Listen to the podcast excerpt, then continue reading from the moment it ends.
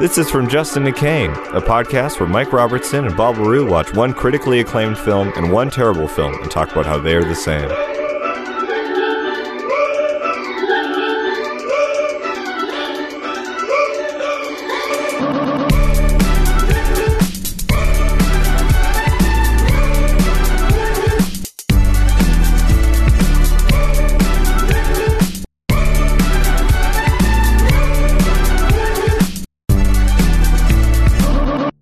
Um, but anyways, it was fucking gross. It smelled so bad.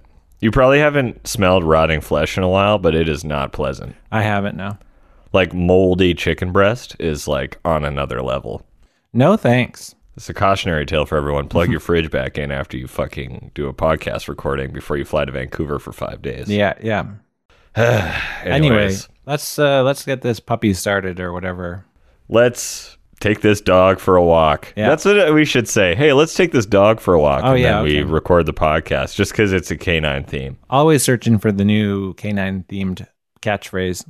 Yeah. Well, wel- welcome everybody. This is uh, from Justin and Kane, but you know that because you freaking clicked on this shit and you're listening to it. But Yeah, uh, I'm. Bob. I'm Mike. Uh, this week, I always say this and I always mean it. This week is a doozy. Let me tell you. What are the two movies, Mike? So the two movies are Big, directed by Penny Marshall, which came out in like what 1998, 1989, 1988. 1988, and um, the uh, first Neil Breen movie we've talked about on this podcast. It's been a while. But it's not we started- his first movie. It's not his first movie, no, but it's the first one that we've watched and talked about. Is this your first Breen, Bob? I've I've never uh breened. What's it called? Oh man, there's a joke in there. Fuck. I don't know what it is, but I want to find it. Like when you make a brine or you're brining something, you could be breening. Yeah. Filled to the breen. I don't know. There's Um, something there's something there. I'll work on it. Yeah, so um, this is our this is our first Breen. It's Fateful Findings from 2013, I believe. Yeah, it looks like it's from 2002 though. It looks like it's from 2002. like yeah, the car cars and the phones and Yeah. the hair. It's wild. the technology is for sure from like a completely other decade, which is maybe why the movie's so good because it, the technology is timeless in a way and that it's outdated from the time that it was even made. It felt like, and I don't mean this in terms of quality, but in terms of purely the technology side of things, it Yeah. felt like I was watching the pilot to Sopranos. Wow, that's a compliment. N- no, I'm I mean purely in terms of technology on screen Oh, right, right, right, right. that is super dated. Yeah, right. Yeah, yeah. Uh, the technology, I didn't even like kind of realize that. I mean, there's a first similarity between Holy the two shit. movies is that the technology is from a different era in both movies. Yeah. So there you go. Dare I say, both films look and sound and feel like they're from 1988. Yeah, there you go. hmm Well, I think Neil Breen films on prosumer cameras, or at least he used to. Yeah, that So sounds about He right. uses prosumer cameras when he's not using like just still image backgrounds in front of a green screen, or when he's not using stock footage backgrounds. What do you know about this guy? Like, what's his fucking deal? Well, I mean, I can get into. Let we can just get we can get into it. Let's just get Let's into get it. into it. Let's take this puppy for a walk. How about? I feel like this is going to be the, one of those podcast episodes where we just talk about one movie specifically for most of the thing, and then the other one kind of just gets the a bit of a shrift. So You know what? I will say, Big doesn't need more love. no, I guess it doesn't Big, need Big more love. is a heralded classic. It's an Oscar-nominated film, yeah, and true. it's a Golden Globe-winning film. So fuck, it doesn't need any what love. did it win? What, Neil did it, Breen, what was it nominated for an Oscar for? uh, best screenplay and uh, best actor. For Tom Hanks? Yeah, What really? and guess what? He won best actor for a comedy or musical at the Golden Globes that year. wow, Isn't didn't that, nuts? Yeah, for Yeah. such a shifty movie that's about nothing in a lot of ways, it Mm-hmm. did really well in awards season. Yeah, that is kind of. And guess what? Guess who he lost to uh, for the Oscar for Best Actor? Um, I don't remember. Dustin Hoffman for Rain Man. Oh, of course, of course. yeah. Which we should maybe do for the podcast. Uh, Mm, maybe yeah. It seems like a We no. kind of did when we talked about the Super Mario Brothers movie, which was famously written by the Rain Man writer and wanted to basically just make Rayman Rain Man with the Super Mario Brothers. I almost said Rayman, which is a video game, but nope, which is a Super Mario Brothers esque game actually. So maybe that's Yeah. a Freudian slip, if somehow I don't know how, but anyway, let's uh Well, let's get into it. Yeah, let's let's take a let's go to the dog park. Sure, we'll go to the dog park. Yeah. woof, woof. So Hey, how about you know what? Let's go off leash for a minute here. yeah, we're gonna just go off leash. Oh, that's good. That's good. Yeah, yeah. When we say things that are a little bit scandalous, we're going off leash. That's right. That's right. Uh, so yeah, uh, let's see. Fateful Findings came out in 2013. The poster describes it as a paranormal thriller where a computer hacker exposes worldwide secrets, and that is not an incorrect assessment of the film. it's also not right. No, In a lot it of doesn't really do anything. But I I I well, real quick. I read that and then I watched it and I was like, when does the conspiracy part come in? And it's literally in the last eight minutes. yes, Ugh, wild, wild. Uh, so if you've never seen a Neil Breen film, he is like Tommy Wiseau adjacent. Um, so he basically is one of those kind of random dudes who isn't, you know, the most Brad Pitt esque in terms of handsomeness.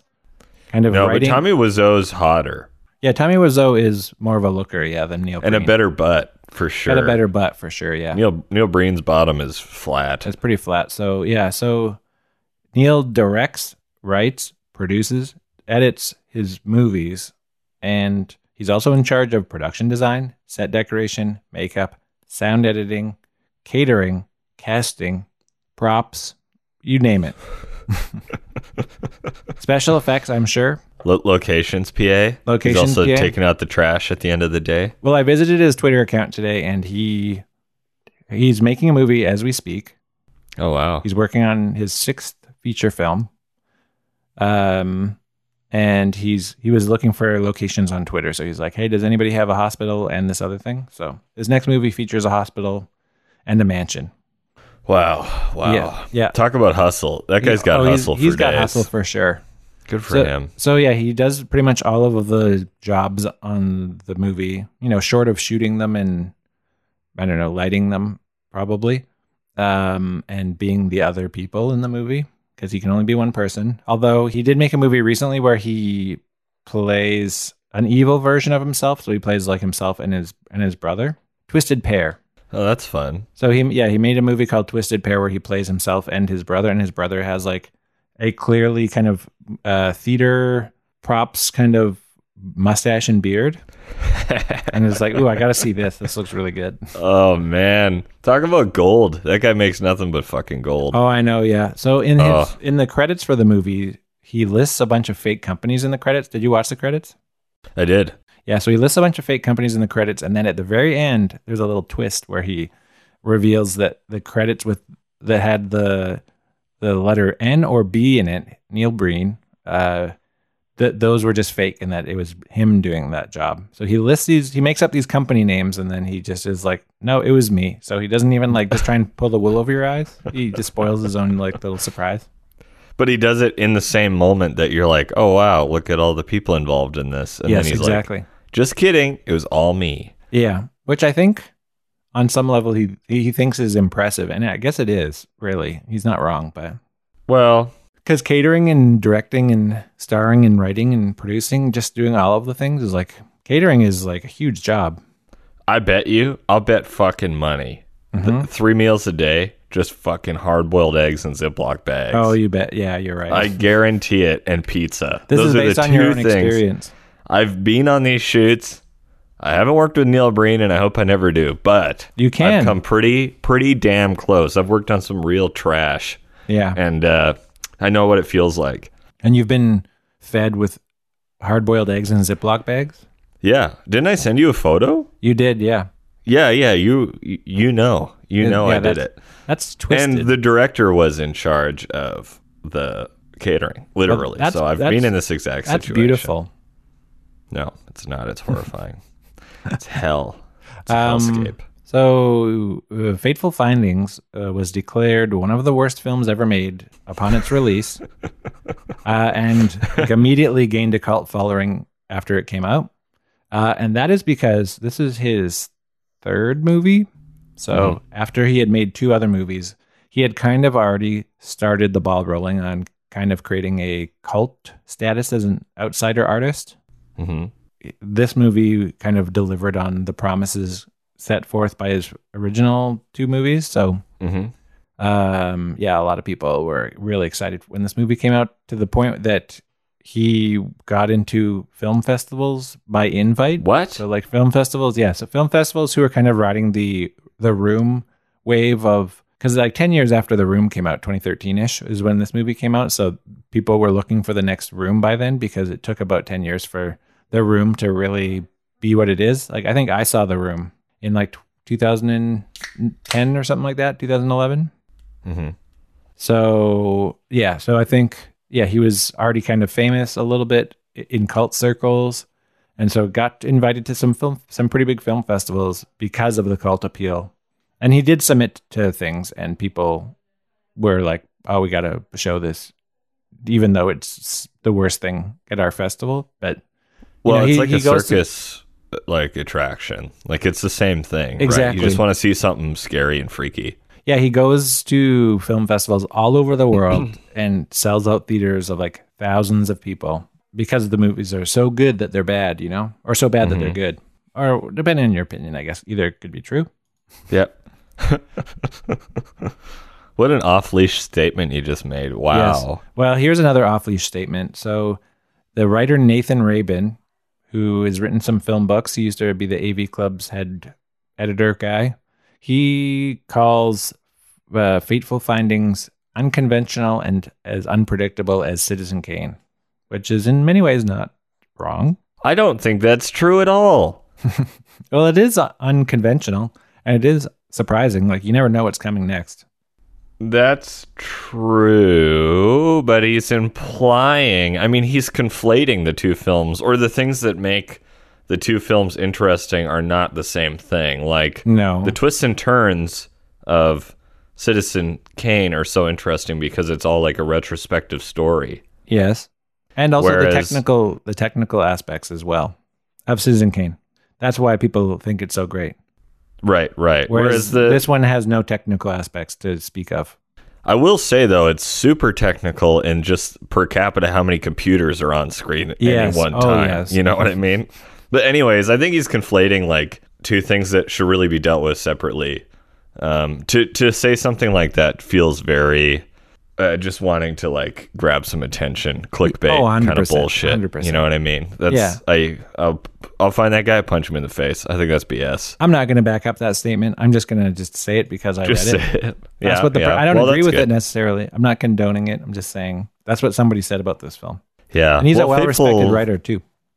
The film the film does end with uh, the sled on fire as well, right? does, Neil Breen's yeah. sled is on fire, and he's like, "Oh no, all the government agency secrets were on the sled, and now it's burning."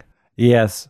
Um, oh, the amount of suicide in the film! Oh, Oh, I love just- it's so funny. Um, yeah, it's it's kind of hard to. So this is this this one gets the from Justin to Kane like stamp of approval in terms of like you gotta see it to believe it in many ways yes, because we can describe it and it is funny that podcasts are an audio medium but a lot of them deal with movies yes, uh, and this is one of those movies you just gotta see it to to believe it because the aesthetics are very particular and the choices dramatic choices are all over the place. I will say this has a, a very sort of immediate shared DNA with Lynch, David Lynch. yes I do you did think say that yeah. I, I will say this, and I know you're probably going to disagree.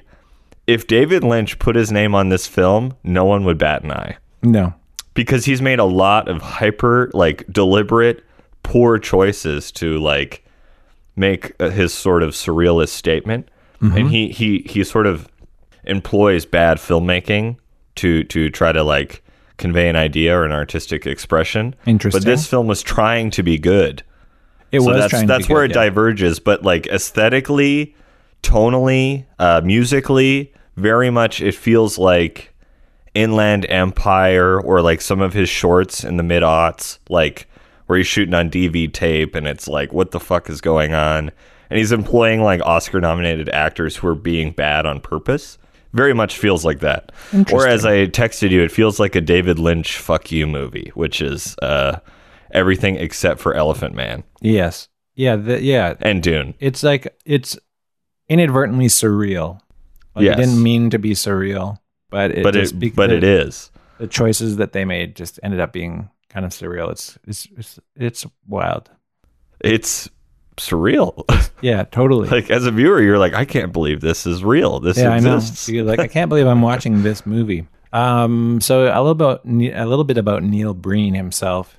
He Mm-hmm. kind of maintains a little bit of an anonymity about his personal life because, as I read in an interview, he says you don't know what's going on with like identity issues and stuff. So I think he his conspiracy theory kind of minded characters are probably close to his own views. I would say a say. real reflection of who he actually is. Yeah, and I mean he's not wrong in that there's like government corruption and insurance, you know, company scandals and all this stuff. Like whatever he was kind of ranting about at the end of the movie, I'm, I'm- Uh-huh. he's probably not wrong, but definitely kind of has a childish uh, outlook on how the world works, hmm which is another similarity with Big.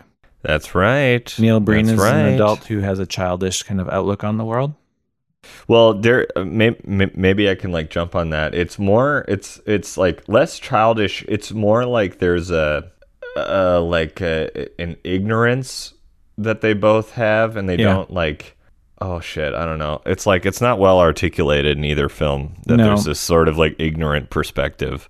But then they also are ben- they benefit from it. Oh, 100%. Like he he benefits and also Tom Hanks's character because he's so childish and ignorant and doesn't know anything. Everyone finds him refreshing and loves him. And sort Yeah. of Neil Breen's character is treated the exact same way. He's kind of treated as a savior character despite his like stupid views on the world. Yeah. Well, and both films show the character as a kid and as an adult. That's true. Yeah, they transition Yeah. from childhood to adulthood within the first 10 minutes of both films. Yeah. So that's uh, another similarity. Great, great, great. What we do know about Neil is he's a Las Vegas architect by day, and he was a real estate agent. He still might, although I think he's now a full time filmmaker. But uh, he famously used his saved money from his day job as an architect to fund his own films. hmm He's defiant of the film's so good it's bad marketing hook.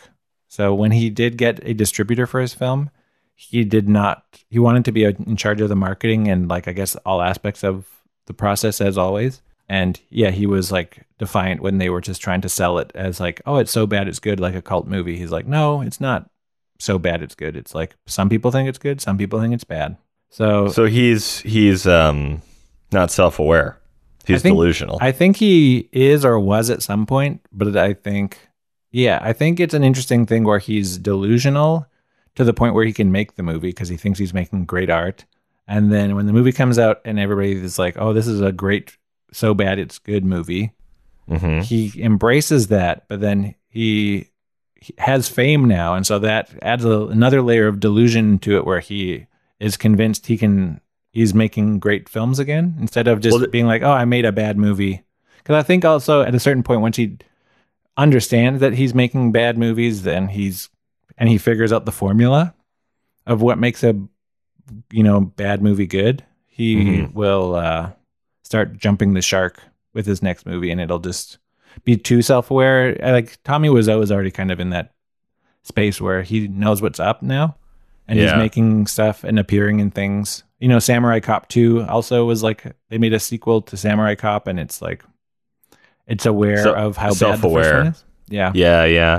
I guess, well, like you and I have said this before on the podcast, but it has to have genuine intent for it to work as a so bad it's good. yeah If it's so bad on purpose, it's not so good. It's just like, oh, you're phoning it in on the things that you think people will like because it's sort of an irony or whatever. Yeah Um, it's the genuineness that is why people want to watch it. It's interesting when people sell out, but there's also something weird where you reward filmmakers who are making garbage to then make more garbage. You know, you know what I mean? Yeah. And Neil Breen is a good example of somebody who's being rewarded to make terrible stuff. Yeah, but thankfully he doesn't seem to fully understand it yet. And I have some quotes from the man that I will read later. Oh, that that kind God. of delve into his psyche a little bit. Mm-hmm. Uh, but anyway, just a couple of more things. I mean, this movie did remind me of when we watched LaQuisha. Uh, that guy Jeremy Saville, who casts himself as the flawless hero, and did like all the jobs on set. And it was kind of like a, an ego boosting movie in a way. Like there's like an element of ego like throughout the entire film. Uh, and he just like makes a movie. He has no concept of how bad it is. Plus, also his personal politics really fit into it. So yeah, it's kind of a really reminded me of LaQuisha and Jeremy Saville, although you know obviously not far and away not as racist as Jeremy Saville's film. So No, but both films, uh, or no, not really. I guess LaQuisha, but a lot of these guys write and center themselves in films where they have to make out or have sex with more than one female co-star, yes, who are which is always kind of this dicey thing. yeah Um, maybe a similarity is there's unnecessary romance in both films. unnecessary romance. Yeah, with an age Yeah, gap, it's- huge age gap. Yeah, it seems excessive. Yeah, there is a huge age gap because the women he's with are clearly in their 20s. Yeah, I yeah I wrote down in my notes both films have pedo vibes, which is you know very true. Yeah, uh, honestly, it's spot on. I couldn't have said it better myself. because yeah, big obviously you know a big thing about the movie that d- hasn't aged well at all, and weird that it was fine in the '80s. I guess nobody blinked an eye at this, Yeah. but uh, yeah, Tom Hanks' character becomes the titular big. hmm he uh, then gets a job at a toy company and then one of his coworkers he becomes romantically involved with but he's like still technically 13 Yeah. in his brain at least but his body is adult so i don't know Mhm. there's like weird blurred lines there but she fell in love with a 13 year old brain i guess so that is questionable but then in um fateful findings yeah like neil breen is making out with women who are clearly half his age he must be in his 50s Oh, yes. Yeah. They're all in their 20s. And then there's also a teenager who he like watches kind of disrobe, Undress. Disrobe at a swimming pool and then in the shower and stuff. And then, but then he's against it. He's just telling, trying, trying to tell her to not be horny for him. Yeah. Well, and another shared trait with David Lynch, I was actually thinking, I was like, this would feel more like a David Lynch film if the nudity was even more overt because he was sort of like the the nudity was still sort of hidden and suggested. It was Yeah. like never just like full frontal or anything. It was always just like, oh, they're kind of naked, but kind of not. Whereas like Lynch Yeah. is very much like, well, let's have a whole dialogue scene in a lodge with strobe lights and just people don't have shirts on. Yeah. And it's like, oh yeah, that's What movie kinda- is this? classic Lynch. Uh, Fire Walk with Me. Oh, I, I haven't seen that movie yet. Oh yeah, it's this super specific scene I'm describing that's like just unnecessary. They're all like doing drugs in the lodge, and uh, the French Canadian guys like there, and then like Laura Palmer shirtless, and the other character. It just it doesn't matter. But anyways, classic Lynch, and they just have like a really long dialogue scene and do drugs, or like Blue Velvet, you know, all that shit. Um, so you can buy Fateful Findings from Breen directly on his website, fatefulfindings.biz. And uh, the website declares that when you order it, you it will take four to six weeks to arrive, and and it contains no subtitles and no artwork. So you're just going to get a blank DVD-R, or- and it's not even you can't even buy it on Blu-ray. You can't get an HD version of it. You'll be paying like thirty to forty dollars for like a uh. just a DVD. in a blank in a blank DVD case. Yeah, from like a you know oh man back when you could just get blank dvds it was direct from the man himself. oh fuck i love that i love that he's like unabashedly just stating like there's no frills with this. You just you're getting the disc. It'll have a sharpie on it saying fateful findings dir neil breen. Oh, I love it. yeah just in sharpie. It's like I guess want- it's signed by one. him sort of? Um, his films have been described as Christian cinema adjacent because they they aren't like explicitly religious, but there's like weird mysticism and kind of religious overtones in all of his films, supposedly, especially this one. And then also the production values are you know low to mediocre, and then just the moralizing that is constantly happening in the film. hmm Uh, and he recently came out with a five hour film in 2020. And it's not a documentary. He will constantly remind you of that. But it's basically a masterclass that he filmed of himself. hmm So it's a five hour movie where he's sitting on his couch, just telling you about how his process works. And he kind of, and it's like prohibitively expensive in the fact that it's like $120 US to, to buy it. So it's Wow. mainly geared towards film schools, in his opinion. So hmm I don't know. On some level, he clearly doesn't get it because he's doing a master class. But then also very fascinating. I'm sure there are Neil Brief- Breen fans who bought it because they're like, I got to see what this guy's process is. Like everyone wants to know more about this guy. Well, like morbid, cur- like even like what does the couch look like? Like where the fuck did he shoot it? You know, like is it in his living room or did he rent Yeah. like an office foyer? Oh no, for it's it, clearly or- in his it's clearly in his living room. He has weird trinkets on the back. Like he has Oh. weird kind of mystical of you know Native American probably like yeah. stuff in the background. It looks like. Uh, I watched I Classic. watched a ten minute excerpt from it on Vimeo. Oh, wow, wow. Um, I think you know a really great incentive for sales. Uh, you know, is the notion of morbid curiosity, Exactly, and I think that's kind of what his entire career is built upon. a hundred percent. Yeah, Especially like a hundred and twenty dollar masterclass, it's five hours. yeah, I know. Wow, that's hardcore, man. Yeah, that's but it's not a documentary. Don't you forget. uh, apparently, his shooting process is usually 22 days, also. So he'll usually try and shoot everything in a month. That's Uh, pretty good because I was kind of looking at Fateful Findings and I was like, you could do this in five days, easy. 22 days. Man, they must be really chill days. They must be pretty chill days, yeah, which is probably fun. to Just work on the Honestly- set, come show up, have an argument about nothing, have your character get shot for some reason, and then uh, Eat some hard boiled eggs and go home. You know or, what I mean? Or make out with Neil Breen in the shower. With with a like a, a nightie on. Yeah, Yeah, yeah. And there's just blood everywhere. yeah, and and he's wearing a yeah, he's got like his head wrapped in a bandage, and he's still making out with somebody. yeah, yeah. Oh god, it's so surreal. Here's a couple of quotes from the man himself, taken from various uh, websites and uh, publications. So, fateful findings. When that hit the festivals, they went crazy. Now, the festival market people realized Neil Breen, spoken in third person, was not just someone doing one film then disappearing. This guy's for real. Uh, next quote. What's common in my writing is a sense of entertainment, a sense of paranormal or mystical elements, and a sense of social commentary without being judgmental. In other words, I don't tell the audience, well, this is the right way and that's the wrong way. I want to plant a seed of thought in the audience without getting too heavy handed. Which in Okay. yeah, if you've watched the end of Fateful Findings, you're like, hmm, yeah, he clearly doesn't know what heavy handed means because he really explicit. I mean, I guess you don't really know what he's getting at. No, he's he's like being vague and hyper specific at the same yeah, time. yeah, he just He's just using buzzwords. maybe we can uh, maybe I'll play a clip there just so people can hear it. It's a I think spoiler I think his his monologue, but include all the gunshots, please. yes. Oh yeah. Well, yeah. I'm So- the governor, and yes, I was embezzling money or whatever. Bang. I have discovered more information than any hacker ever has. Ever. What I have found will shock you.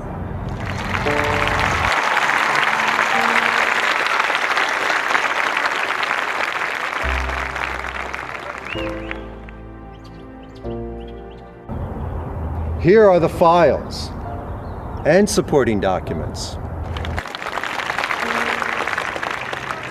and supporting truths, the factual documents. I'm releasing these files to the public today. Money, payoffs, and greed were always the priority of my company. Like many companies. I'm afraid of going to prison. They now know my crimes.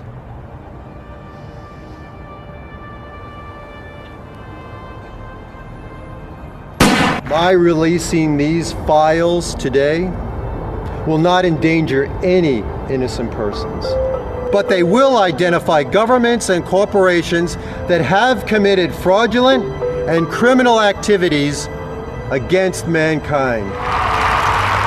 These people must be punished and eliminated immediately.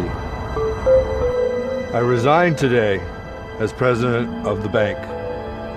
for their lying, their greed, their injustices. We were all under pressure to operate in a deceiving way and cheat the customer. Goodbye.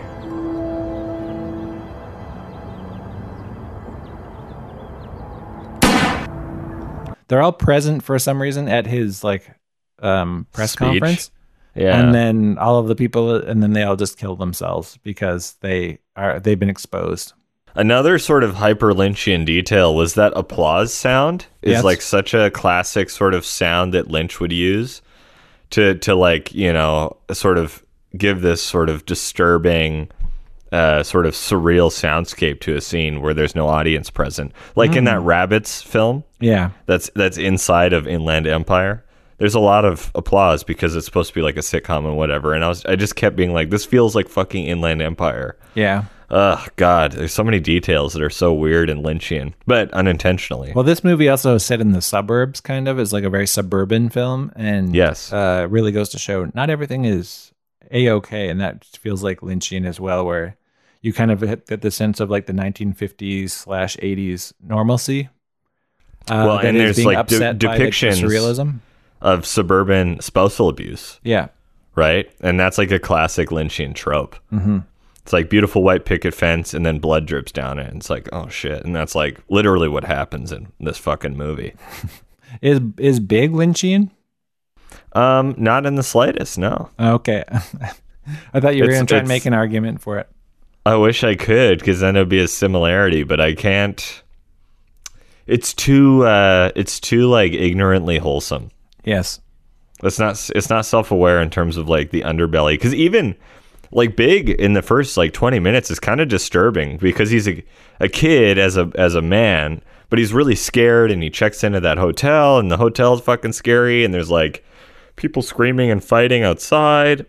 You know, it's scary. yeah, It's kind of spooky, and you can tell that that was like, uh, you know, I'll get into it later. But anyways, there's some tonal stuff that's interesting. But anyways, Yeah. continue. So just I have a couple more quotes. Um, he says, "How many filmmakers are literally a one-man show like myself?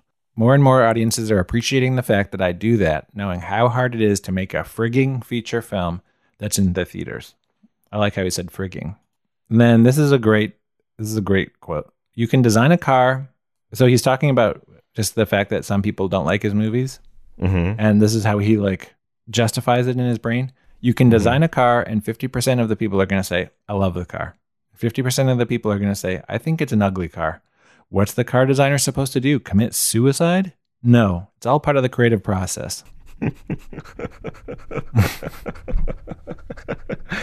so suicide seems to be a recurring theme in his work, where people are just like, "Oh no, this is bad," and then they shoot themselves. life, life is getting is instantly hard for me now. I have to shoot myself in the face. Yeah, yeah. With this handgun, I was just holding the whole time Yeah, in front of this green screen. And it's the Bang. same one that everybody else has. Yeah, yeah. Ugh, ugh, I love it.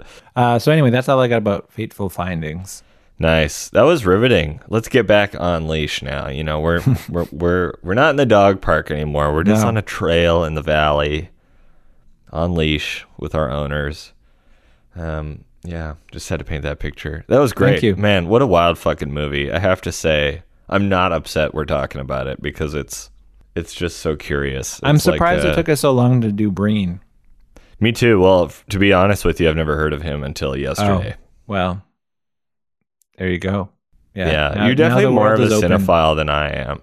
Or no, you're more of a bad movie guy than I am. Yeah, this is one of those things where it's kind of been in the like the periphery of my my brain for however long. And Yeah. I've always been aware of it and I've always wanted to see it, but also I've never been motivated to just like straight up track it down and watch it. hmm This was indeed a magical day. If we were making a living doing this, I would make us spend some of our, our budget on the DVD just so we could see what it looks like. Oh, 100%. Yeah. Yeah, but this is pro bono, folks. So Yep. Yep. you know, yeah, we we do it for the love of it, not for the money. Hey, if you want to send us money, we're not going to argue. I guess put your walking collar on or Jesus your vest Christ. or your booties because it's the middle of the winter, baby, and let's go for a walk. Sure. Yeah. Um, Can't believe so. Rounding on. the first corner on this great walk, uh, we're talking about the film Big from 1988. Insane. you, you you need to sniff that fire hydrant. That's okay. Let me tell you about the director. Oh, he's going to do Marshall. this every single, every No. I'm gonna I'm gonna drop this bit right now. It's exhausting. I can't. How many walking details can you possibly muster? Well, we gotta- we- Oh, we're I found find a piece of found a piece of poo poo on the ground from another dog, you're probably going to eat it a little bit, aren't you? um, anyways, okay, so Penny Marshall uh, directed this film. Um, it was written by Gary Ross and Anne Spielberg. Okay. Yeah. Of the Um, of the fi- film uh, dynasty Spielbergs. I believe a wife. Oh, really? I think, well, fuck me. Let me look it up real quick. I honestly spent all my time on Penny Marshall because she's super interesting. Oh yeah, she's the sister of of uh, Stephen. Oh, sister. Ooh, it'd be real awkward if they were husband and wife, too. Ooh. Ooh. Ooh. Okay, so the sister of Steven Spielberg. Um, okay, so big. Directed by Penny Marshall. Penny Marshall, very famous actor and director. Yes. Um, she started acting in 1968. Uh, and then uh, her last role was in 2016, and I believe she died in 2018. Correct. Uh, she directed some pretty big movies. Uh, Big, Awakenings, A League of Their Own, Renaissance Man with Danny DeVito, The Preacher's Wife, and Riding in Cars with Boys. Her uh, big role came when she played a character on Happy Days that dated um, the main character of that show. I forget his name already. Whoops. But anyways, uh, so she had a role on Odd Couple. Yeah, she dated. Um, oh fuck me, I gotta look this up. Uh, Ron. I didn't write down the character. Uh, let's played Richie out. on Happy Days. Unless you're talking about the Fonz, you're definitely not talking about Ralph Malph. Oh yeah, so she played Myrna in The Odd Couple. Mm-hmm. Myrna DeFazio. That got its own show called Laverne And Shirley. and Shirley, Yeah. and so that's like her most famous role. Yes. She was married to Rob Reiner for like a decade. Yeah, Laverne DeFazio. Who the hell's that? I've never seen this show. I don't know anything about Happy Days, but I know it's famous. So she was on Happy Days. She met Rob Reiner. They got married. Is what I was trying to say. Yeah. Happy Um, Days is like this weird kind of center point in the sitcom universe. Because Well, it seems- it seems like a off into- pillar. it spins off into other shows, like or a lot of other shows are kind of revolving around it. Because Mork and Mindy with Robin Williams was a spin off of of uh, Happy Days. Was it? Uh huh. Yeah, they did like a uh an episode with um him. He was Mork from Ork, so I guess he was an alien visiting Happy Days. I never actually watched those episodes, and then they spin spun that off to Mork and Mindy, where he's like an alien living on Earth. There's like a couple of sitcoms in the '80s about aliens. Shout out to Alf. Oh wait, wait, wait, wait, wait. I goofed this up. So Penny Marshall played Myrna Turner on The Odd Couple, mm-hmm. and that's where she met Rob Reiner. Oh, okay. And then after that, she got a role because of her brother was like a producer or something on Happy Days. She got a role of Laverne DeFazio, and then that got Laverne and Shirley. So she's like intrinsically tied with these like huge TV shows. I've never seen either of them. I don't know the premise. I didn't look this up. I should have. She's also a bad mm, person. She's also well, her brother is Garry Marshall. The yes, who's like director. a a heavy hitter in, Yeah, so in was- the TV So world. Garry Marshall was the one who was on who was like the TV writer producer for Happy Days. I believe so. He's also the one who gave her her first role Mm-hmm. in uh, 1968. How sweet it is. She was uh, a smaller character. Yeah, and he directed most of your favorite films. Did Pretty he? Pretty Woman, Princess Diary. Just like he did, a, he did a whole bunch of rom coms. He's like the rom com director. Oh, I gotta look him up. Why didn't I spend more time on him? Anyways, I guess it doesn't really matter. But uh, Penny Marshall's a heavy hitter. She's had like a pretty crazy career, both as Yeah. an actor and as a director. Yeah, I have no idea how she got into directing, but her uh, friggin' uh, friggin' directing shit. Let me just look this up real quick. Um, so she directed Jumpin' Jack Flash, mm-hmm.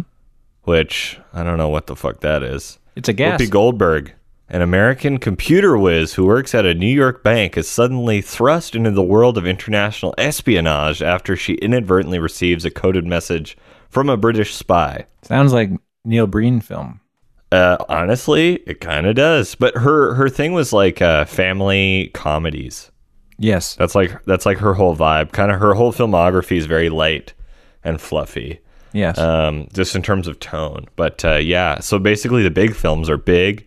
Awakenings, which is not a light and fluffy film, but also not too heavy. A League of Their Own, classic. Renaissance Man, Preacher's Wife, Riding in Cars with Boys. And then she did some TV. Her Right. last thing was a thing called Rodman. It's the story of NBA Hall of Famer Dennis Rodman, told by Penny Marshall. It's a documentary. Who knew? Hmm. What the hell? It's it came out in 2020. Oh, maybe it hasn't come out yet. Oh, Anyway, Renaissance so- Renaissance Man was with Danny DeVito in the army. Yes, yeah, he's like a an entrepreneur hired by the army to get a bunch of recruits to pass basic training. Yeah, yeah, yeah. I remember that movie. Do you? I have never seen it. Saw it on VHS. Okay, The Preacher's Wife, Denzel Washington, Whitney Houston. Yeah, that's right. An angel comes to earth to help a preacher save his church and his family. Oh, that's a remake of the David Niven film. Yeah, also Christmas very movie. Breen, very Breen esque. Yeah, honestly, these two directors maybe have some similar uh, intentionality. I don't know. Yeah. interesting. And then riding in cars with boys, I believe I've seen. Yeah, yeah, Drew Barrymore. That's right. I've seen this movie. Um, kind of a coming of age story. Anyways, cool. So yeah, she directed some crazy shit, but Big Big was like uh, the titular big film that she directed to kind of kick off her uh, directing career, which is pretty cool. Yeah, way Um, she go, also Penny. directed. Oh, you know what? This makes sense. So on Laverne and Shirley, because she did it for so many years, she ended up directing a bunch of episodes. There you go. That's how you get started. You work in TV as an actor, and then you freaking get to direct some shit after. Well, Oh, you want you're you spend so much time in front of the camera. It's just like you gotta be. You you realize, oh, I've always wanted to work behind the camera. Yeah, I want to tell people how to say these lines written by somebody else. Yeah, sometimes sometimes you just gotta tell the story. You know, you gotta you find Oh. yourself an actor, and then you're like, I, I really I'm a storyteller. Mike, I have another similarity. Okay. Neil Breen, Penny Marshall, both actor directors. Oh yes, correct. Um, uh, and producers. They both produced a lot of shit too that they also star in. also prone to sentimentality, I would say, in their films. That's true. And both make sort of like uh maybe maybe slightly too optimistic of films. Mm, I guess so. Yeah. Cuz I'd say like even how Fateful Findings ends is sort of optimistic because of how quickly he's able to suss out corruption and have them face consequences. Yeah. That's not how it works. The the system is rigged. Nobody gets in trouble when they have the power. I know. Well, also it's it's like funny- common sense. It's funny that the his girlfriend, the girl that he was like reunited with at the beginning of Yeah. the movie, um, he she's like, you can't do this. They're, you're gonna get killed. Like they're gonna come after you or whatever. And then as soon as he does it, as soon as he exposes the corruption, they all kill themselves. And it's like, well, she was wrong. Yeah. Well, isn't she almost killed?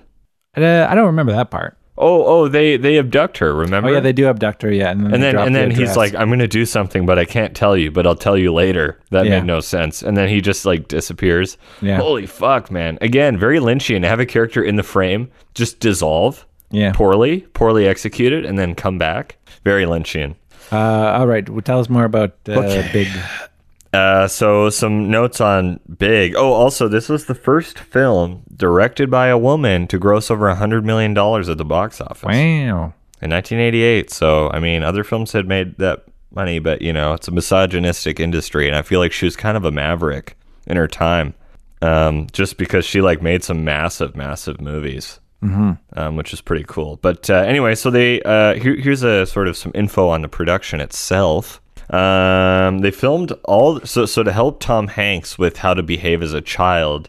Um, David Moscow, who plays the young Tom Hanks character, acted out every single adult scene Wow. and then and then they filmed it and then tom hanks watched it played back and then he mimicked that behavior they also rehearsed for like weeks to try to like get this like childish boyish energy out of tom hanks wow, that's um, interesting. which is interesting so technically from what i've read so mike uh, before we recorded this he said i know i'm recording fate or uh, researching fateful findings but i found this article on big and it uh, stated that uh, the film was originally going to star robert de niro That's correct. Yeah. now, there's conflicting uh, literature on this because some things say that it was originally Hanks and then it went to De Niro, De Niro and then back to Hanks. But the script was almost 10 years old and then nobody cared about it. And then De Niro read it and said, I want to be in this. I want to play the main character. And then all of a sudden, all the studios wanted to buy the script and make the movie. But then De Niro was too expensive because he was $6 million and Tom Hanks was less.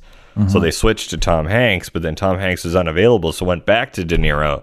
And then like De Niro had some scheduling conflicts, so then it went back to Tom Hanks, but he did it for 2 million, so they saved 4 million dollars. Yeah. So there's like this really strange sort of like complicated scheduling history that maybe nobody cares about, but I'm just going to talk at length about uh, about both scheduling and uh, just the price point because De Niro is like three times the price of Tom Hanks. Good to know. But anecdotally speaking, according to the cast Big, um, the tone when De Niro was on was way, way heavier because um, De Niro's not like his funny isn't Tom Hanks's funny. Tom Hanks can be very playful and fun, whereas Yeah. De Niro's very dry, sardonic, uh, a little more witty. when And he, so, yeah, when uh, De Niro plays like what he's typecast as, when he plays against that a little bit, it's Yeah. it's, it's what's funny. Or when that is kind of put it into a an absurd situation where you know, like Meet the Parents or Analyze Yeah. That. Those are just like he's just playing what you expect him to do. Yeah, so Elizabeth Perkins said when she auditioned, they had already cast Robert De Niro, and she was reading opposite him for the audition. Mm-hmm. And she said the tone was super fucking weird and dark. And it's Yeah. more like a horror movie than a family comedy. And then he left because he was too expensive, or there was some scheduling conflicts. Who knows? Tom Hanks came into the picture, and the tone totally changed. But the script was never touched. Yeah, So that's It is- kind of interesting. It is wild to think of Robert De Niro playing that character for sure. It would be, I'm going to say it right now, a terrible film. It would be, yeah. Like just objectively, it wouldn't have worked. It would have been terrible. Imagine the scene in the hotel where Tom Hanks's character is scared from the gunshots and the people speaking a non English language, and uh, he's just scared and starts crying because he's a kid. Yeah, like that wouldn't work. Imagine Robert. De Niro doing that scene. Uh, I don't want to because it's making me feel yucky. Yes. I hate it. I hate it. Um, so, anyways, Tom Hanks got the gig, and it's a great film as a result. Um, so the the scene, so the famous uh, uh, Schwarz like store scene with the piano dance number with Tom Hanks and Robert Loggia, Log Loggia. How the hell do you say that? I don't know. I don't know how you say that, Robert Loggia. Loggia? G G I A. Feel free to DM us how to say that name because I don't have a fucking clue. Um, but he plays Tom Hanks's boss. Uh, so there were two uh, like stunt doubles who like knew the choreography, and they were there in case that they couldn't do the choreo. So they like fought really hard to like nail the dance number, Right. which is kind of interesting. I got a similarity between the two movies based on that. Oh, hit me with it! Hit me So with it! So in Fateful Findings, um, uh, Neil Breen's character is always typing on a bunch of laptops. He has like five laptops going at once in his office, and the way that he types is like cartoonish. Mhm. He's just like it just looks like someone pretending to type on a keyboard. That's right. Uh, so both films feature characters dancing on keys. In that, you know, in Big, they're literally dancing on a giant keyboard, and then in the, I would say, Fateful Findings, the way that he types is like almost a dance. You know, it's like a well choreographed kind of like. There's a bit of an art artfulness to it. and also like an exaggerated absurdity like both of them are exaggerated the fact that the keyboard is so big is exaggerated and then how he types is exaggerated Well, also the fact that he has five laptops is exaggerated. Like, Yeah. a It- laptop is exaggerated in that there are five of them. Well and both i guess have uh, extra big keys in that if you put the five laptops together because obviously he's using it as one sort of central computer system five laptops wide is much bigger than your standard laptop Yeah.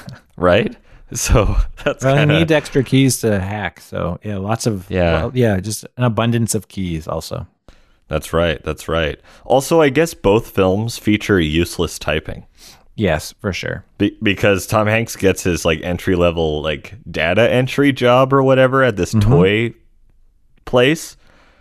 But like, what is he typing? Well, but uh, actually, that's a great thing to bring up because it's established at the very, very beginning in the first like shot of the film that he's Mm-hmm. computer savvy.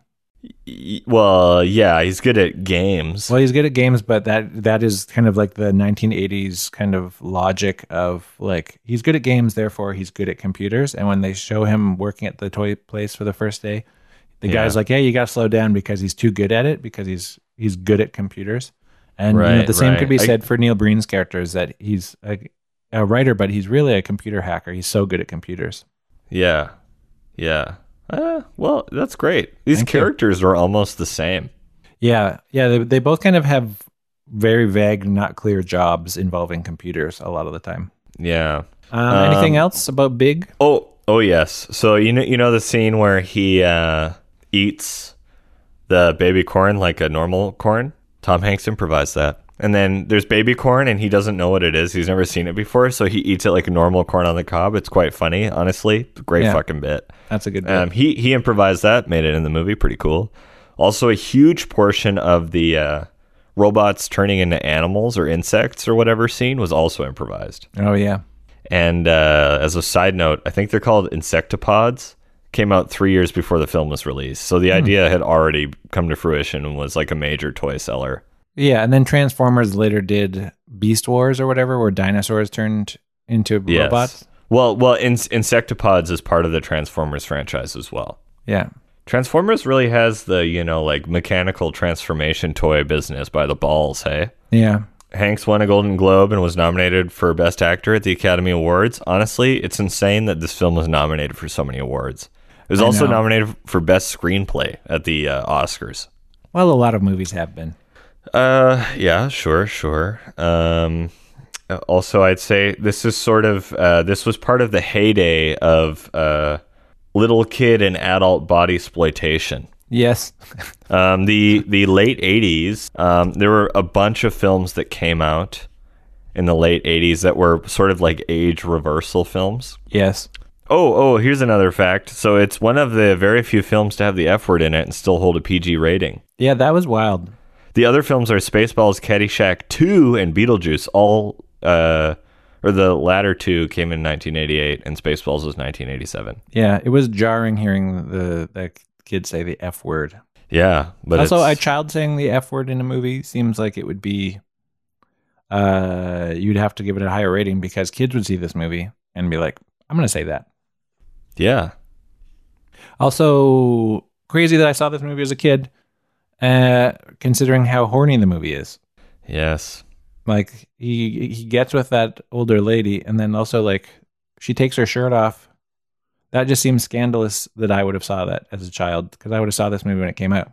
Well, you would have had one of those weird little kid boners, you know. They put it in there. They put it in there on purpose. They're like, "Oh, let's like let's give these kids a show." You know what I mean? Yeah, yeah, It's it's always it's always deliberate because everyone's a pervert. Oh, here we go. So Big was part of a yeah, like a series of uh, sort of age changing films in the '80s. So like Father, like Son, 18 again, vice versa, 14 going on 30, and an Italian film called Da grande, which came out a year before, and apparently Big was inspired by Oh yeah, that makes sense because it's called Da grande. the the Big in Yeah, Italian. the big. the big. Anyways, uh, that's more of a Borat than Italian, but whatever, it doesn't matter. Um, uh, yeah. So, anyways, it's it's it's kind of cool that it's part of a part of a, a exploitation subgenre. I agree. Yeah. I love that. Anytime I can, you know, bring that up, it's great. The FAO uh, Schwarz piano is also still around, and I saw it when I was in grade ten. Yeah, I saw it too. That must be so just- annoying to work there now. Oh yeah, the movie. I think the movie ruined working at FAO Schwarz. Yeah, for sure. Yeah. I think you know a good thought exercise is to um, just think of the film with De Niro. Oh, you know what would be really cool is a deep fake with De Niro's face. Yeah, that'd be fun. so that the performance is still Hanks's, but it's like with De Niro's face. That would be kind of a fun thing to watch. I would watch that.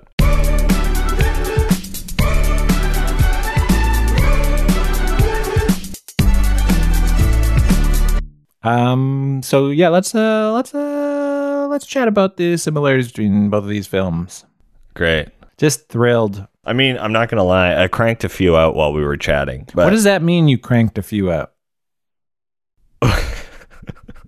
like a few similarities? Oh, you so you wrote Like I started rattling stuff. off the list. Oh, I see. Okay, I was just Not like I something don't gross. remember. Yeah, I don't remember that. We're on. We can see each other. What did Zoom. you crank out? You what did you crank out? You dirty perv. I Um, mean, I yeah, guess Well, first thing I can discuss, just going off of what we just discussed, there's like a uh, a horniness throughout both films, which I kind of perversion. There's Yeah. a certain perversion to both films. Uh, yeah, like Well- Findings. He's always kind of getting with young women in it, and Can that- I can I yes and that?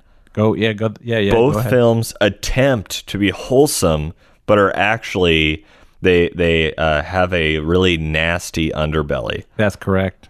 And and it's like hypersexual and deeply inappropriate and there's Mm-hmm. a massive uh, sort of age gap thing going on in both films Yes, because of that yes. girl in the swimming pool undressing in front of uh, Neil and Yeah. then Tom Hanks boning a lady in her 30s. Yes. Yeah, and that I think yeah, it tries to be kind of moralizing, but there's like a kind of horniness to it and a darkness. I think they both kind of explore the darkness of the real world hmm um, in a simple way. Well, even think about the scene. Like, it's so fucked up when he comes downstairs after turning big, and the mom is like, "Oh my god, like you're in my kid's underwear. What the fuck? Who are you? You're like some fucked up pervert. You're gonna abduct my kid. Blah blah blah." Well, she, It's she I crazy, think she says something like "get away from me" or like "don't don't." Basically, she she suggests like that he may sexually assault her. hmm Yeah, Which, I mean, absolutely. That's kudos to the movie for going the realistic route Mhm. as much as it possibly could. But that's such a like tonally, that's such a fine line to walk. I know, yeah. I don't know that it really. Yeah, watching it now, it feels like the realism in the film, uh, given you know how fantastical it is, just how they try and treat this fantastical idea so uh, realistically. Mhm. Yeah, it does kind of seem like everything is just way darker than was ever intended. For whatever reason, in the '80s, this was just like a whimsical film. Yeah, it's very uh, confusing and weird. Well, I think also when you play that score over top of it, like that doop doop doop doop doop doop doop doop doop doop doop doop, like that kind of '80s like whimsy, uh, you know, that's in rom rom coms. When that's kind of playing in the background as a woman is uh, encountering a man in her child's underwear and screaming to not be sexually assaulted by him, Yeah. uh, it kind of just like changes the vibe of the scene enough that audiences are like, "This is funny to me."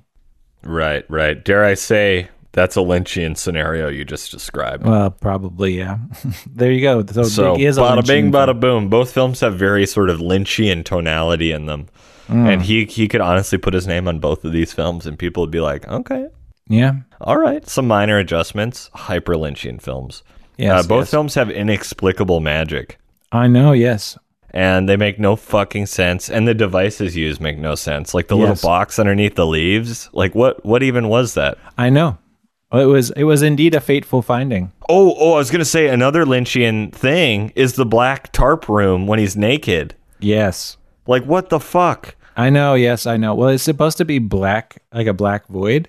yeah But but, I that's think it was so just a- lynchian it was it's like the red tarp. curtain room Yeah, I know. I know, yeah. yeah It was it was very surreal, yeah. That like that thing that they kept cutting back to. So it's like Neil Breen isn't as terrible as we all like to think he is because he has instincts like that where there's like a certain, you know, thought going into it and the artist I don't know, it just feels like he's trying to explore something. He's failing at it because he's just garbage bags. yeah also isn't there a literal fucking scene where they go inside of a cube in mulholland drive Mm-hmm.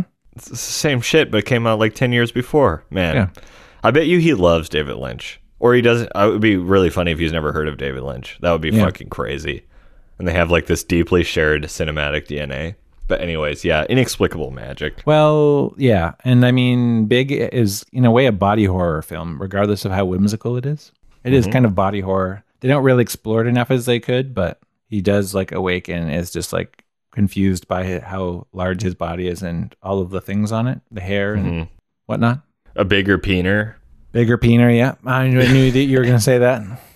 how did you know how Um, did you know I mean, it is indeed a fateful finding that they find the wish machine in um, Big and that they find it again.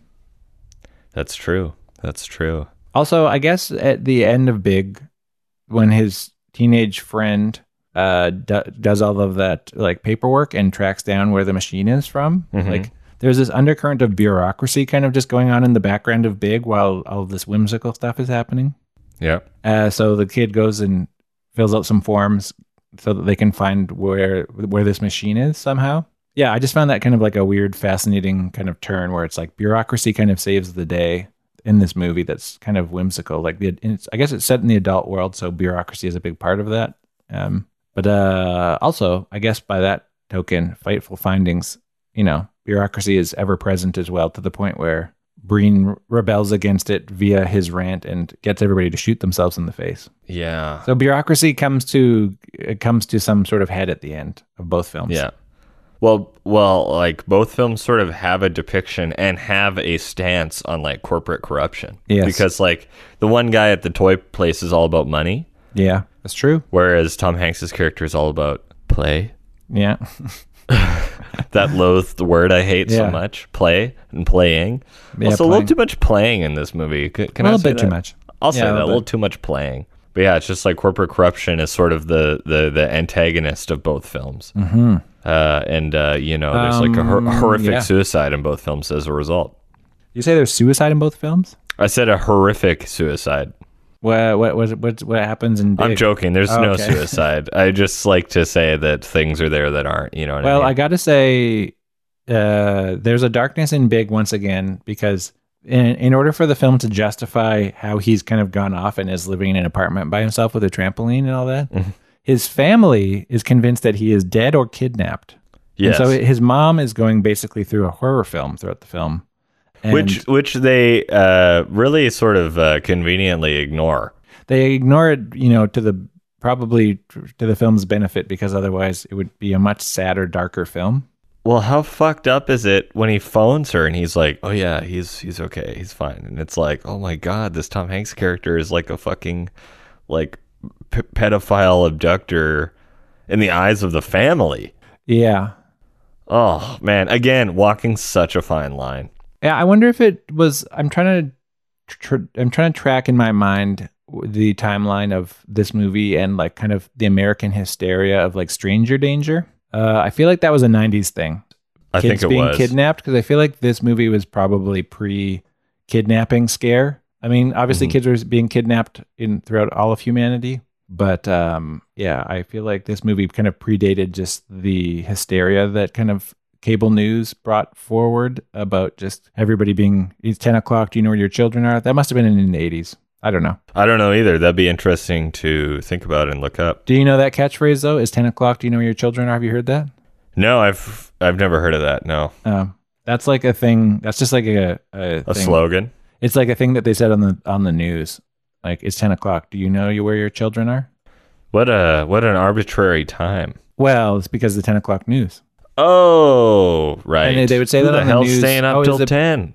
It's a PSA, I guess. It's a public service announcement that was used through the '60s through the late '80s. So this movie did not. So there was, I guess, there was kind of like a uh, kidnapping scare going on throughout the entire hi- history of television, really. So once cable, once like news, the news kind of came about, then. Like once live TV came to fruition, hmm the late 1950s onward. Yeah, then kids were scared, or parents were scared about where their kids were. So yeah, crazy. Anyway, But only at 10 onward. It's 10 o'clock. Do you know where your kids are? Weird, man. That's fucking weird. but anyway, so in Big, yeah, the, you have this dark undercurrent of just the the mom being scared that her child is dead or kidnapped, and in Fateful Findings, Neil Breen's character is hit by a car at the very beginning in the first scene, and then everybody thinks he's dead for a while. Mhm. Uh, and then he when he finally comes comes to from his coma uh, he's a ghost sometimes or he can like go into the ghost world One one could argue that you know, he was given sort of like godly powers by God and he brought him back to life because he had to be on the surface of the earth to like do some mystical shit. You know, you could really like tie in this like that he's Jesus. I think you really could do that. yeah well i mean he dies and then comes back so he is jesus s Quite literally comes yeah, he he rises again. well also the rock that he finds in that box in the forest when he's a kid that must have been the thing that gives him magical powers and maybe he didn't die because he found that rock and so when he got hit by a car it should have killed him but it didn't because he's Mhm. magical now Like what the fuck, man? yeah Oh, it's so bad. it just doesn't make any fucking sense. Uh, that's why it's so good. That's why it's so good. Oh my god. Also, you know when you make a car, 50% of people love it and 50% of people hate it. But what are you going to do? Kill yourself? that's art, man. Or whatever the fucking yeah, is. that's great.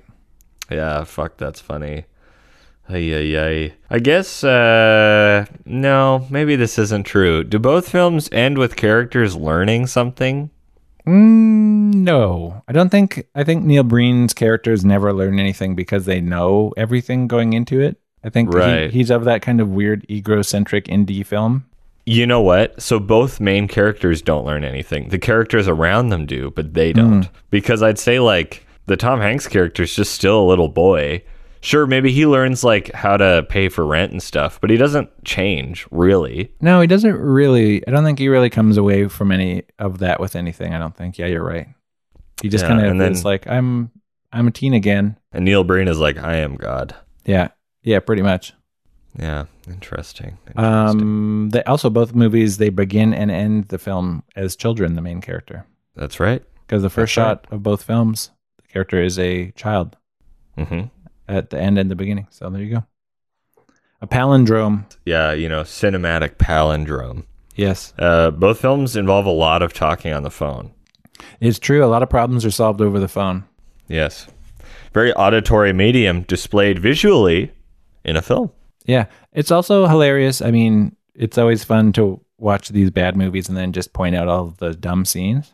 Um, which we try to not do, but it's which we also try to really not hard. do, but it's also really hard because it's so fun. And yeah, one of the best ones at the beginning of Fateful Findings is he's on a phone call with somebody, and it only ever shows the woman talking, and then when it cuts back to him, he's just walking and not talking, and then it cuts Mhm. back to her, and she's still having the conversation, and so they don't they choose not to show what he is saying, even Mm-hmm. though they are cutting back to him.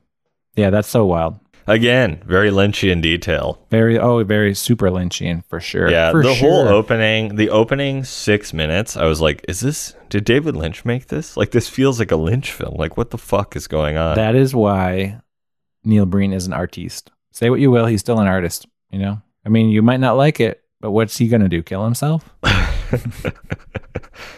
Bang! Uh, In front of a sim- green screen. Well, both characters are transformed via a magical token, Yes. and the like slogan for the film is "It's a magical day." Because remember, she has that notebook that she writes. It's a magical day once they find that token, but they find mm-hmm. they find that magical rock in the in the box. Then mm-hmm. the little girl writes, "It's a magical day" in the notebook, and then by coincidence, she drops that same notebook that she carries as an adult for some reason with the same with the word "It's a magical day" in it, Dude, and just that's as how he finds note, out. How fucking jam packed her fucking pocket was was insane. That Yeah. made no sense. Oh my god, you got like a flip phone and like a, a three inch by six inch notepad inside of a woman's tight jean, like early aughts low cut Yeah. pocket. And What the hell? And that notebook only has one page with something written on it that she's kept for her whole life. Yeah, yeah. In a way, you know, I guess like both films have characters that will keep something their whole life. For Oh, her, it's a notepad. For Tom Hanks's character, it's the memory that he was 30 once when he was 13. Yeah, that's right. Yeah. Pretty, pretty neat. I was going to say both films, the the beginning is a magical day. Because Mm-hmm. you could say big, you could say that the theme, it's a magical day, is, yeah, you could say the theme of Fateful Findings, it's a magical day, is also the theme of big. Because it is So a magical the- day. So the slogan of Big is, "Do you have a big secret?" Yes. And both films involve a big secret to- totally big secret. because yeah. Neil Breen's character is like God or some shit throughout, and like all magical and shit. And Tom Hanks is like, "I'm secretly a little boy yes. in a man's body having sex with a woman."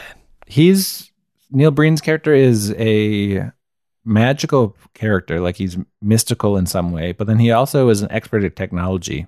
And I guess you could say like both films kind of explore the intersection of magic and technology because Neil, Tom Hanks's character is obviously good with computers and he's turned big by magic. And he designs like a comic book that's like also a computer, right? Yeah. So it is kind of the intersection of magic and technology that kind of make things happen in the film. Wow. Uh, another similarity is both films sort of p- portray um, the unbelievable American dream, which is that you rise to success very quickly by virtue of falling ass backwards into it. Yes. because he's a quote unquote author, but also a hacker, and he mm-hmm. has a book out, and he won't write another book. He won't do it. He won't write another book. No. he won't write another book. that scene was fucking crazy. And he throws his books books around.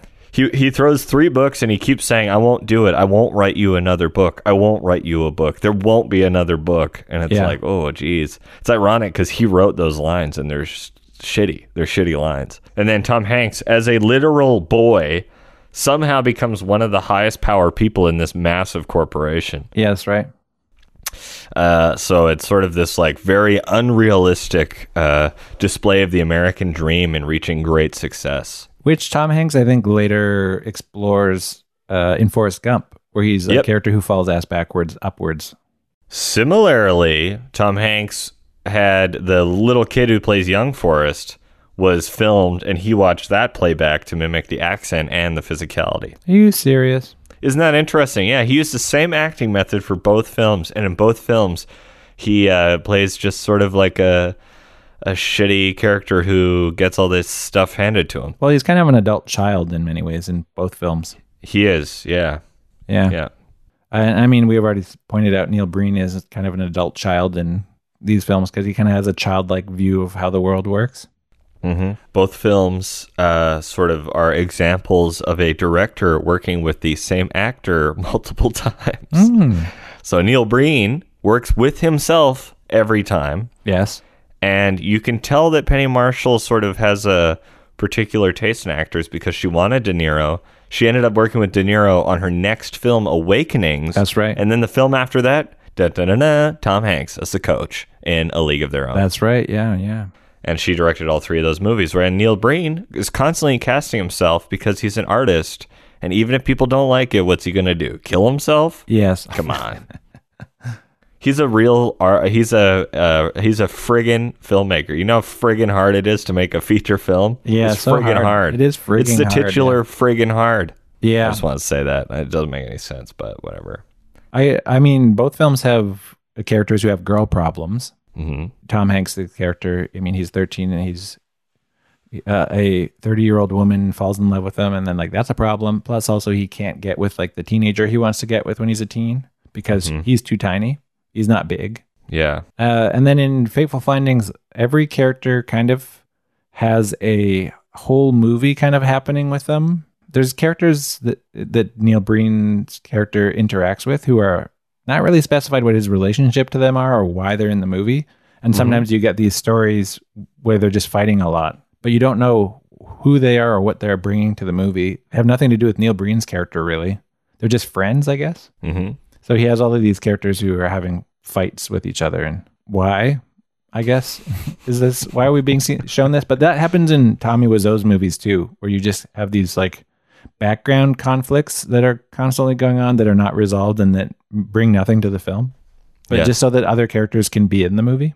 Yeah, what's up with that? What's up with that? Also, like uh, maybe you know that's in big because uh, what's her name? El- Elizabeth Perkins. Mm-hmm.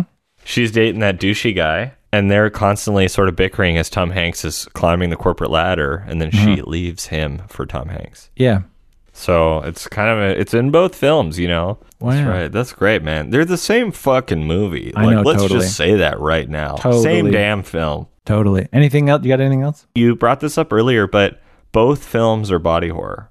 Yes, for sure. Which I think you already said, but I just want to really impress. Oh, upon I the didn't point. say that, but I didn't say that Neil Breen's film was body horror. but it, but it is because he's hit by a car, covered in blood, has sex with his wife in Yeah, yeah, the shower, you're right, covered you're in right, you're blood. right, you're right. While he still has his uh, like thing on. It's very Cronenberg, very Yeah, Lynchian, you're right. very Cronenberg, and uh, and big. You know, he's a you know is all big and scary and stuff. and I'd say New York is like uh the embodiment of body horror as a city. Oh, good. Yeah, that's Yeah. good. And Las Vegas in some ways is as well. Yes. Uh, and because like also in Big, New York was in it, and New York was what the fifth character, I think. I believe so. Yeah, I and Las was. Vegas was the fifth character Yeah, in also- uh, Fateful Findings. Yeah, supposedly because he lives in Las Vegas and makes his movies there. Uh, a lot of Neil Breen's films feature the desert. This was one of the rare Oh. films that where he doesn't go into the desert for some sort of weird neo mystical kind of like does nonsense. go in the desert to drive his car. Oh, There's really? a driving scene in the desert. Okay, yeah. well there you go. yeah. so there is the e- even that, it's a little more subtle, subdued, but it's there. Yeah. Yeah, so there you go. We did find that these two films were the same. And it was fun to talk about uh, Neil Breen for a change because uh, yeah, Yeah. explored his films. And I mean, he's got four other ones, an upcoming sixth film as well. So we're we're got- real Breenophiles now. I think we're we're we're we're filled to the breen. Would you watch another one Oh yes, absolutely. like r- right away Um, no, give me two weeks. out of interest? Would you just like watch it, you know, put it on not for the podcast? No, it's got to be for the podcast. Oh, okay, wow. I I'm not watching. I mean, I'm watching some hot trash, but very specific hot trash voluntarily. But it's Yeah. got to be for the pod. Yeah, Okay, I need an external motivator. You know, because I just life's for living. Also, I mean, this might be showing our cards a little bit too much, but we did both watch it like on a downloaded file, and mm-hmm. I watched it at 1.3 speed. I watched it at one and a half. Yeah, so 'cause- and so the dialogue was kind of fucked up, but the physicality was normal speed, yeah, Which is crazy. it's it's a wild experience watching it at that at a higher speed because when you watch it at 1.3 speed, it feels like a normal movie, but it's much shorter than the intended length. Yes. because I I would occasionally go back to regular speed and it was like so the pacing is so slow in this movie. It's like it's insane how like a camera will tilt down from like the top of a tree down to where the characters are and it'll take like 30 to 40 seconds. So you see mostly Again- tree for so long. Very Lynchian. Very Lynchian. Uh okay. Exaggerated uh, time expansion. You know what I mean? Yeah. Yeah, That's okay. a okay. Lynchian trait. Yeah. Yeah, it is fascinating because in the um, documentary, no, not the documentary, he doesn't want it to be called a documentary. The masterclass thing that he does, Watch him sue us because you called it a fucking I know, I documentary, know. man. Oh, we can, we don't have the legal fees to to take care of that, man. Come on. supposedly he cracks down on YouTubers. Oh, really? Yeah. But there's a couple he's of videos He's one of those on there- filmmakers. Well, there's a couple of videos on there that are still up where where they hmm. rip on his film and he doesn't take those down. Maybe because the views are so high that he's getting a lot of like fans from it. Now, in his masterclass, he does talk about. I saw someone. I read an article where someone summarized it. They're like, I watched this five hour thing, hmm. and they summarize like, you know, how iron- ironic that the aesthetics of this masterclass are just so poor when he's giving you instruction on how to make a high quality film. But mm-hmm.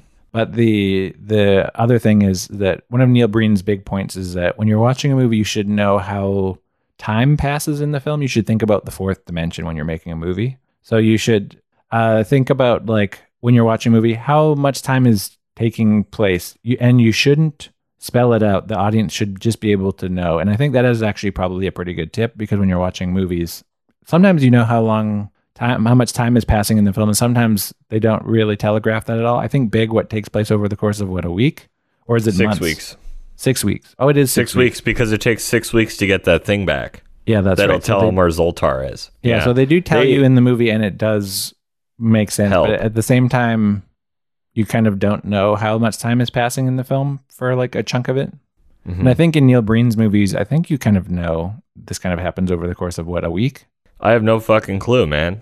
Yeah It's ironic. I would say that film could have taken place over one day. Yeah.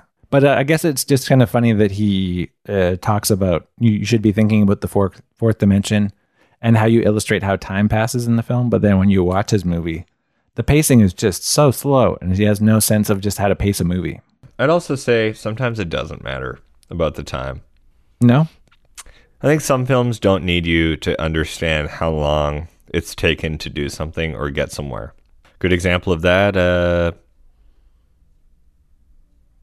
Chitty Chitty Bang Bang. Did you just think of a movie? You didn't even consider what you're actually saying? It looked like you were just trying to think of any movie.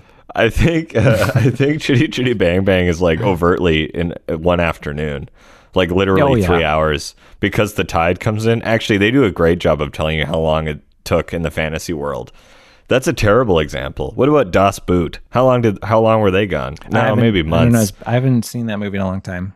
They probably spell it out with like a calendar. Okay, how about this? Chitty Uh, Chitty Bang Bang is a great example because they illustrate the- how much time is passing, and the audience knows without them having to say, This how much time is passing. They don't tell you this is all in an afternoon. They just kind of give you some sort of visual thing. So I think. But it's a bad example because I'm saying you can tell a story without needing to at all address how Oh, long yeah. it took. Yeah. Well, I think that's what How, Neil how Breen about, how about saying. this drive? Drive. You don't know like did it take place over a month or one week? Boom. Mm, yeah, I don't know. Doesn't Take matter. that. It doesn't matter. But I'm just saying there are some movies it just doesn't freaking matter. Yeah. Yeah. I guess Fateful Findings is one of those. Even though he's like a big proponent of like time is important. The fourth Yeah. dimension is important. I thought the fourth dimension was smell. But what do I know? Yeah. I think that's the fourth sense. Interesting. Yeah. It's weird how the sixth sense is another version of seeing, you know? Yeah, in a way it's, like just it's like 5.5 you could say. Not even less. Five point two. Yeah, 5.2, yeah. It's twenty. It's twenty percent extra because it all everything's real except for like, and then plus a ghost. Yeah. It's not like it's not like he can see smells. No, he can't. Yeah, Like you know how like ghosts. there's like aliens that can see temperature. Mm-hmm. Like that's way fucking cooler than like I can just literally see a ghost with my eyes. Mm-hmm. Can't smell the ghost. Can't taste the ghost. Can't taste the rainbow.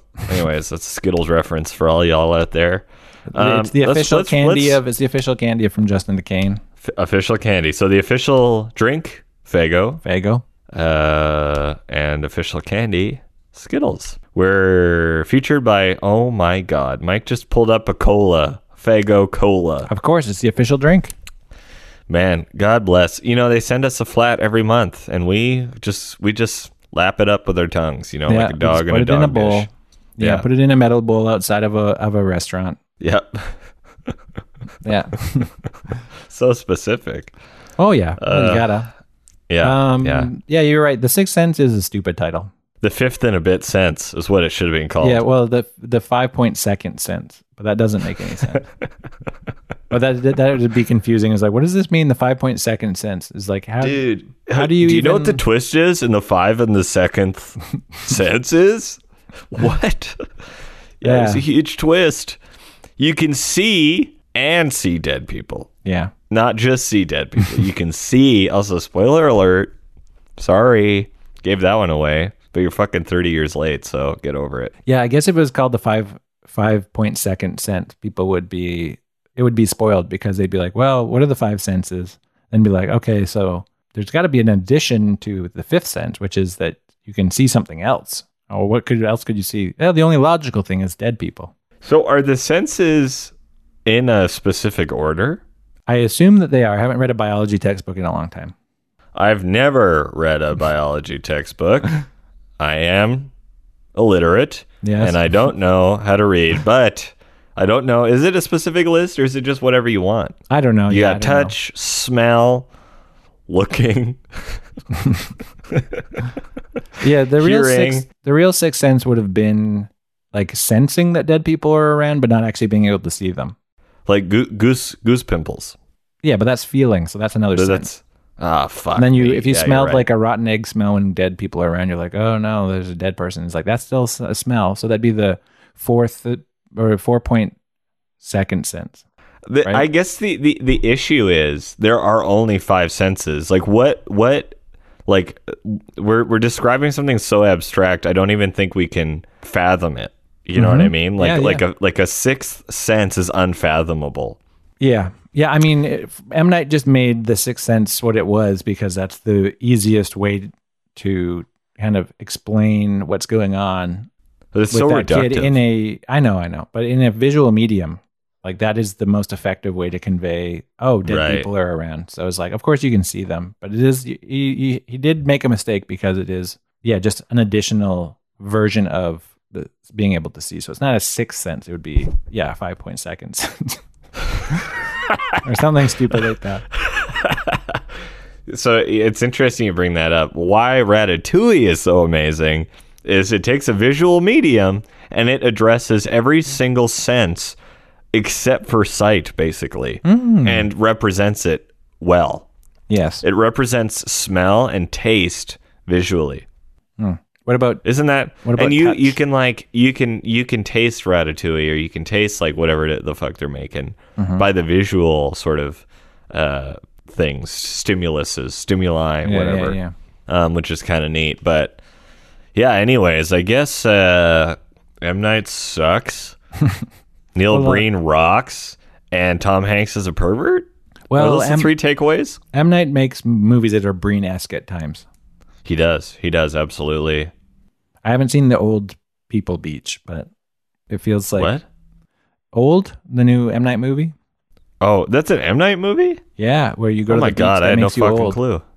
Oh, Yeah, why? What's the premise? I don't understand how you go to the beach and the beach makes you old. You just age faster at the beach. what? How is that a dramatic premise? It's a horror premise. Just the, that you're accelerating through your age and then you eventually die quicker. But why do they go to the beach? Because I just want to go to the beach. Beach. How quickly are they aging? Uh, I guess they, I haven't seen it, but I assume they just get old fast. And then if they were to leave the beach, they're still aging too fast. Yeah. So this is a preposterous premise to you, but then you said Big was a great film, and it's about a person who talks to like a essentially a claw machine and gets and ages, you know, twenty years, and then you're like, "This is good. I like this." And also, the the teenage the, uh, a grown woman falls in love with a teenager brain. I stand by it. Fuck you. Mike. Okay, whatever. uh, Old sounds stupid. Big is great, except that it is it is aging in a very fascinating, oftentimes uh, disastrous way. right, right, right. And Disturbing at times. both explore the fourth dimension, Sight. as Breen asks us to. Yeah. The fourth dimension. Seeing a calendar transpire. Uh, well, this feels over. Question mark. hey, I'm not done yet. Just kidding. I am. It's over. Yeah, Yeah. Okay. It's Let's over. wrap this. Let's wrap this puppy up. So as- as yeah, thanks for listening to, from Justin Kane, everybody. Uh, this has been another great episode. Uh, follow us on social media from Justin to Kane with the number two. Send us an email, why don't you? At from Justin to Kane, all the words, no no numbers in there, at gmail.com. Was from Justin to Kane without the two taken on Instagram? No, it was uh, Too long? One of the one of the things I think it was Twitter. We've talked about this already, but I think one of the things Twitter or Letterboxd uh, didn't let you have a certain amount of num- letters. Oh, so I, I, had see. so it was like one letter too much to have the to. Hmm. So the number two worked. So that was why I just kind of was like made it uniform across all of them, Right. Except for our go. Gmail. except for our Gmail, which is from Justin to Kane, all words at gmail.com. So send us Was email. from Justin to with the number two taken? I assume not. No, I think that our title is very unique in that why would anybody call anything this unless it referenced those two movies, which is what our Imagine- first podcast did. Imagine your work email is from Justin to Kane, and you have to tell people that. They're like, "Hey, I just need to email you this like uh, information." And you're like, "Oh yeah, yeah, sure, sure, sure." My email is from Justin to Kane, and they're like, Yes. "Excuse me, what the fuck does that mean?" And you're like, "Think about it." We just walk away, Yeah, and they never think about it they don't think about it, but they know deep down that it's about those two movies. because they're huge American Idol Yeah. fans, and they love cinema. Yes. Uh, yeah, I think the big thing standing in the way of people that you interact with on the street when you talk to them about our podcast in real life, and sometimes people don't know what the hell we were talking about when you tell them the title, but then some people really do, and it's it Yes. entirely hinges on whether or not they know that there was a movie called From Justin to Kelly that came out in two thousand and three. I It have two like- reactions. I like tell people, and they're like, "What?" Or I tell people, and they're like, "I remember, I remember that movie. I remember when it came out. It's so bad." And it's like, exactly, you fucking Yeah. get it. It's Yeah. really um, polarizing. Yeah. But this podcast, it doesn't matter if you don't understand the title the first time you hear it. Once you listen to our first episode or any of the episodes, you get it because the I mean the premise is clear. We explained it right in the first like 30 seconds of the episode. and it's literally on all of the websites that we have. so That's that's true. We do really we drill it pretty home. hard on yeah. the head. Yeah, yeah, drill it home. That's a good. and then we do Yeah, spe- yeah. spend an, uh, almost an hour and a half just talking about two movies and talking about how they're the same for some reason. yeah, yeah. Yeah. But it does. It makes it so that we can talk about two different movies. We can explore good movies and bad movies whenever we want. Great. Well, you've already said it. It feels over. I think people have already stopped listening. If you're still listening, don't. Yeah. Stop now. Uh, go do something productive. Make dinner. I don't know. Get the hell out of here. Get the hell out of here. Go for a walk. Um, thanks for listening, everyone. That being said, and uh, we'll catch you on the flip flop. Have a great walk. Hopefully, you get some treats this week. Little Yeah. doggy, let's get get some milk bones. Yeah. And uh, we'll see you. We'll see you next week. Maybe you know what? We'll see you at the dog park next weekend. How about See you at that? the dog park, canines. Yeah, yeah. Keep on barking. Keep on barking. Bye. Goodbye.